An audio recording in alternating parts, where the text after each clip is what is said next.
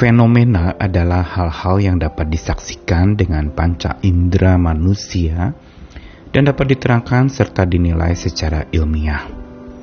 Misalnya fenomena alam, ada bencana, longsor, atau cuaca ekstrim yang sedang terjadi, gejala-gejala yang luar biasa terjadi, fakta dan kenyataan yang terjadi di alam semesta.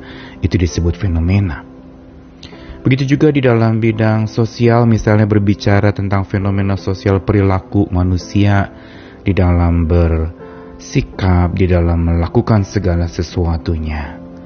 Atau belakangan ini ada fenomena berita tentang kiamat.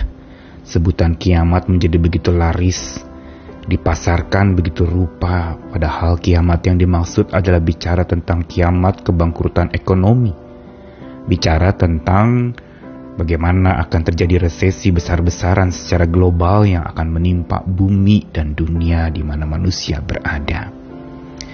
Fenomena dari bahasa Yunani, phenomenon, yang memang artinya hal yang muncul untuk dilihat.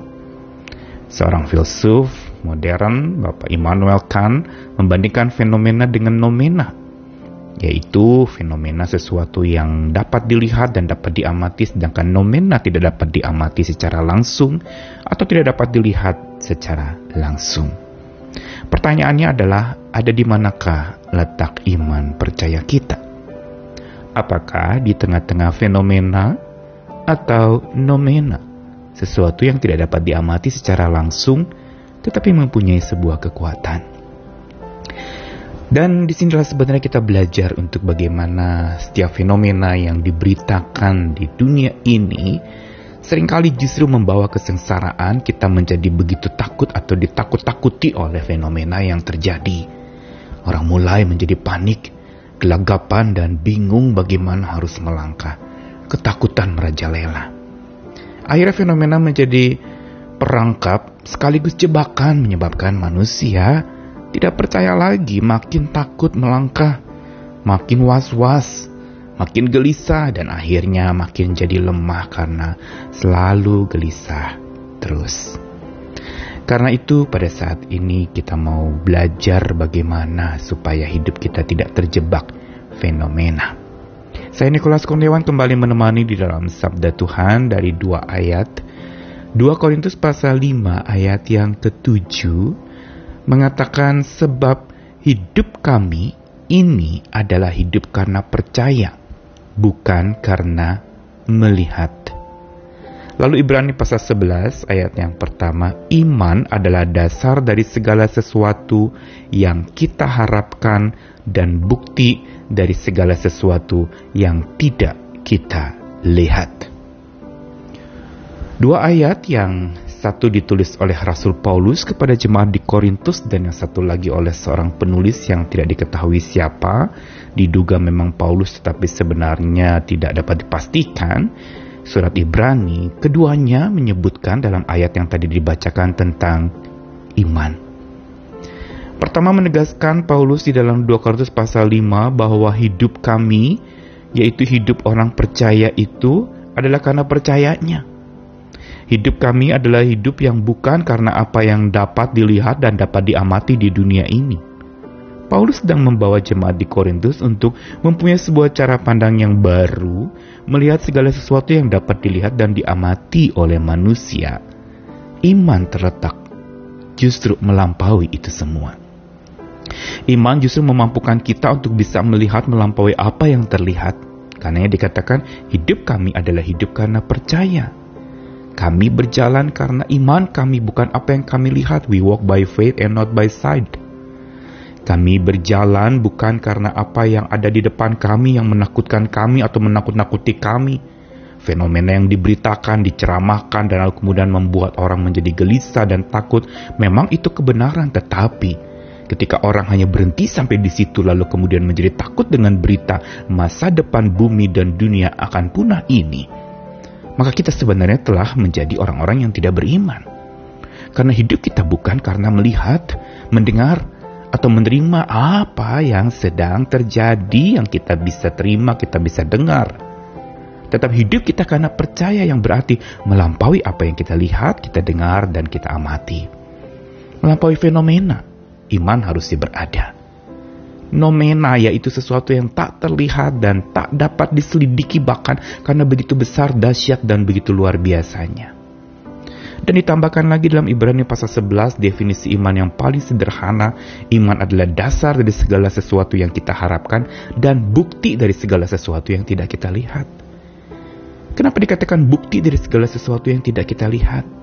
Karena iman melampaui apa yang terlihat. Iman justru melampaui apa yang kita pandang dalam dunia ini atau yang kelihatan di depan mata kita. Melampaui itu, iman berbicara, ada tangan Tuhan sedang memelihara melampaui segala macam masa depan yang diprediksikan akan hancur, resesi yang akan melanda, dunia akan bangkrut habis-habisan, semua orang makin melarat dan kesusahan. Di balik itu dan di atas itu kita melihat dengan iman dan dengan mata iman. Ada sesuatu yang tak terlihat tapi sedang melihat dan mengamati kita. Ada sesuatu yang tak terpegang dan tak dapat diamati, tetapi dia sedang memegang dan sedang mengamat-ngamati hidup kita, menjaga kita sedemikian rupa. Itulah karya Tuhan Dialah yang maha melihat. Dan itulah yang harus menjadi sandaran setiap orang percaya agar kita tidak mudah terjebak oleh fenomena yang terlihat dan dipercaya banyak orang. Dan kalau itu yang terlihat dan dipercaya banyak orang dianggap sebagai kebenaran, diberitakan ke mana-mana, diposting terus-menerus, orang akhirnya pikirannya dipenuhi oleh fenomena-fenomena yang jelas belum tentu benar dan menjadi sempit ketika fenomena itu hanya untuk dilihat lalu diamati dan dipercaya banyak orang. Tapi sosok yang harusnya kita percaya, kita abaikan, yaitu dia yang maha melihat. Itulah yang harusnya menjadi sandaran dan andalan kita. Dia yang maha melihat melampaui apa yang terlihat. Berarti buat kita ketika menghadapi segala sesuatu yang ada di depan mata kita atau mendengar sesuatu yang ada di telinga kita masuk ke telinga dan hidup kita. Mari kenakan filter iman supaya kita tidak terjebak pada fenomena-fenomena itu. Jangan mudah goyah dan takut hanya karena berita yang belum tentu benar. Hidup kita adalah hidup karena percaya, bukan karena melihat. Iman kita adalah iman yang merupakan bukti dari segala sesuatu yang tidak kita lihat.